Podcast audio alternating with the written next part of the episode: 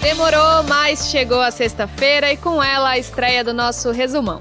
Olá! Nos próximos 10 minutos a gente te conta quais foram as principais notícias dessa semana que teve novas repercussões e bate-boca sobre a queimada na Amazônia, o anúncio do PIB do segundo trimestre e o dólar lá nas alturas, mais capítulos da novela Neymar, o filme brasileiro escolhido para tentar uma vaga no Oscar e outras notícias mais. Eu sou Mônica Mariotti.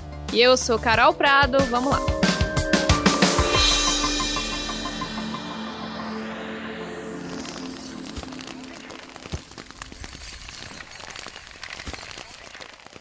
Durante toda a semana, a Amazônia foi notícia. A crise causada pelo desmatamento e pelas queimadas começou meses atrás e foi tema de discussão entre autoridades e nas redes sociais dentro e fora do Brasil.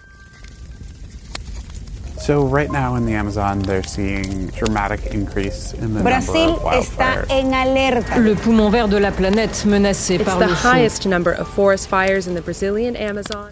Essa repercussão internacional ganhou ainda mais força quando o presidente francês Emmanuel Macron disse em uma rede social que os incêndios da Amazônia eram uma crise internacional que deveria ser tratada com urgência. Ele chegou a mobilizar o G7, o grupo dos países mais ricos do mundo.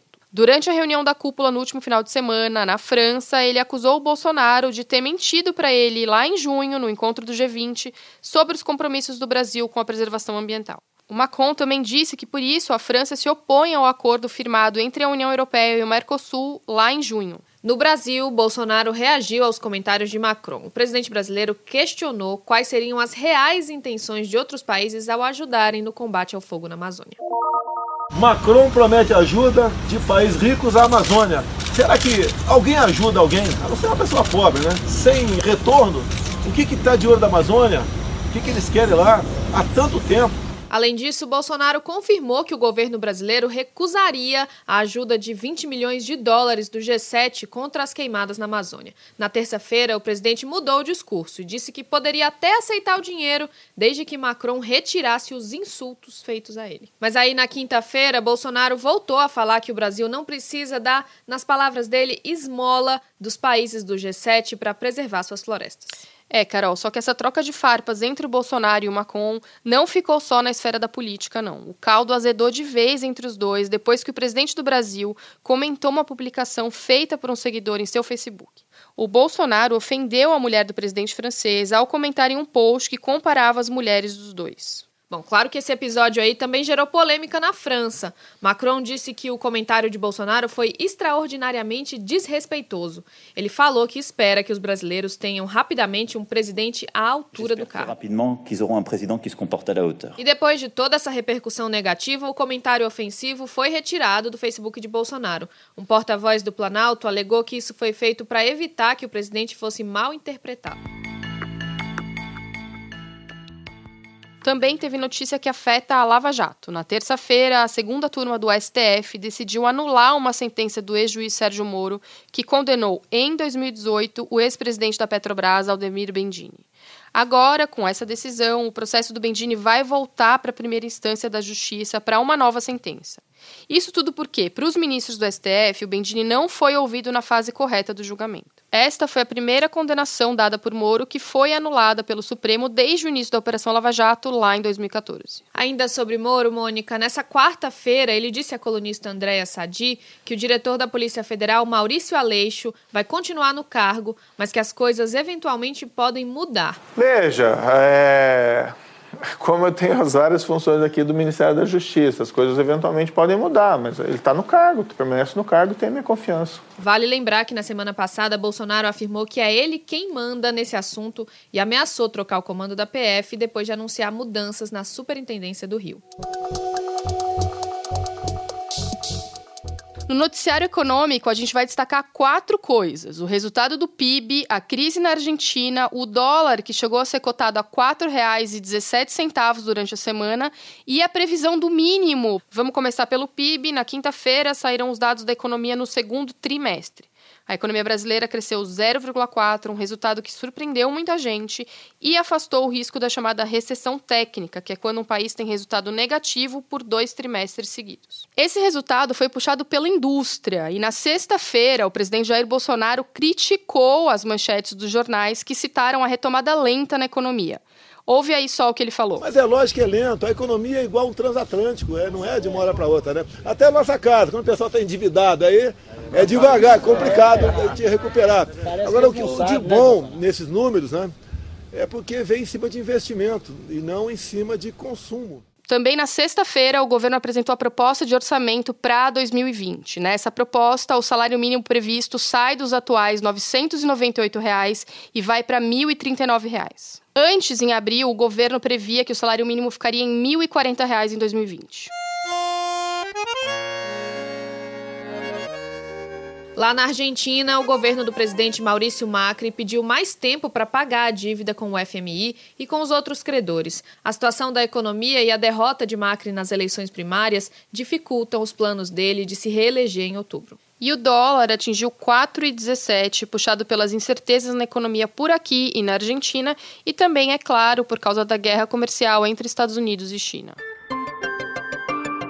E agora, futebol. Aquela novela Pra Onde Vai o Neymar segue indefinida. O técnico do Barcelona, Ernesto Valverde, disse nessa sexta que já está cansado do assunto e que quer que tudo se resolva logo para que todos possam descansar desse tema. Questionado quanto ele está cansado sobre esse assunto, de 0 a 10, ele falou que ele está ali nos 9,5. Eu ia perguntar, del 0 al 10, quão cansado está já del tema Neymar e del mercado? Del 0 al 10.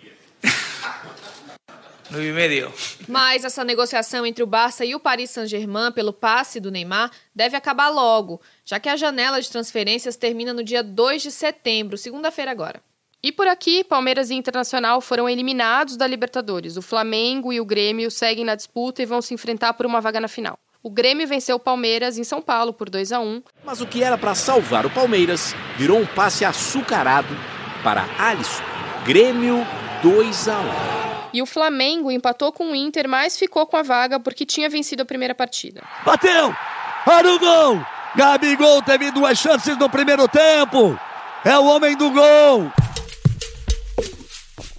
Carol, agora eu vou deixar com você o que é que foi notícia no pop essa semana, a sua especialidade. Vamos lá, Mônia. Aqui no Brasil, a grande notícia é que depois de uma disputa acirrada com Bacurau, o longa A Vida Invisível foi escolhido como representante brasileiro para tentar uma vaguinha na categoria de filme internacional no Oscar. Você não sabe a falta que você me faz. Queria poder voltar no tempo filme é do Karim Ainus e tem Fernanda Montenegro no elenco, só pode ser bom. Ele é baseado no romance de Marta Batalha e conta a trajetória de duas irmãs cariocas nos anos 50. Os indicados ao Oscar vão ser anunciados no dia 13 de janeiro. Carol, qual deles você já viu?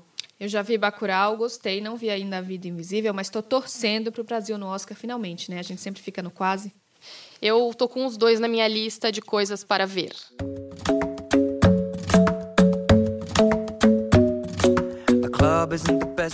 Mas olha só, um outro acontecimento bem importante dessa semana foi o recorde do Ed Sheeran. Acredita que a turnê dele virou a mais lucrativa da história? Os 255 shows renderam o equivalente a mais de 3 bilhões de reais. Com isso, o Ed superou o U2, que era dono do recorde antes. É dinheiro que não acaba mais, né, Moni? Tanto que o Ed Sheeran resolveu dar uma descansadinha. Anunciou uma pausa de 18 meses para trabalhar num novo álbum e cuidar dos gatinhos dele. Invejamos um pouco, né? Invejamos muito.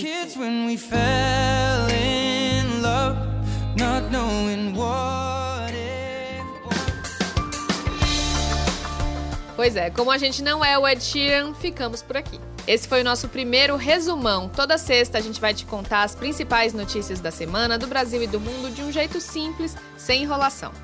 O resumão está disponível no G1, no Spotify, no Apple Podcasts, no Google Podcasts ou na sua plataforma preferida. Já assina aí, segue a gente para não esquecer. O resumão é feito por mim, Mônica Mariotti. Por mim, Carol Prado. E por Carolina Baliviera, Isabel Seta, Cláudia Croitor, Eduardo Palácio, Sérgio Fernandes, Giovanni Reginato e, é claro, por toda a equipe do G1. A gente fica por aqui até semana que vem com mais um resumão. Bom fim de semana. Beijo, tchau. Tchau.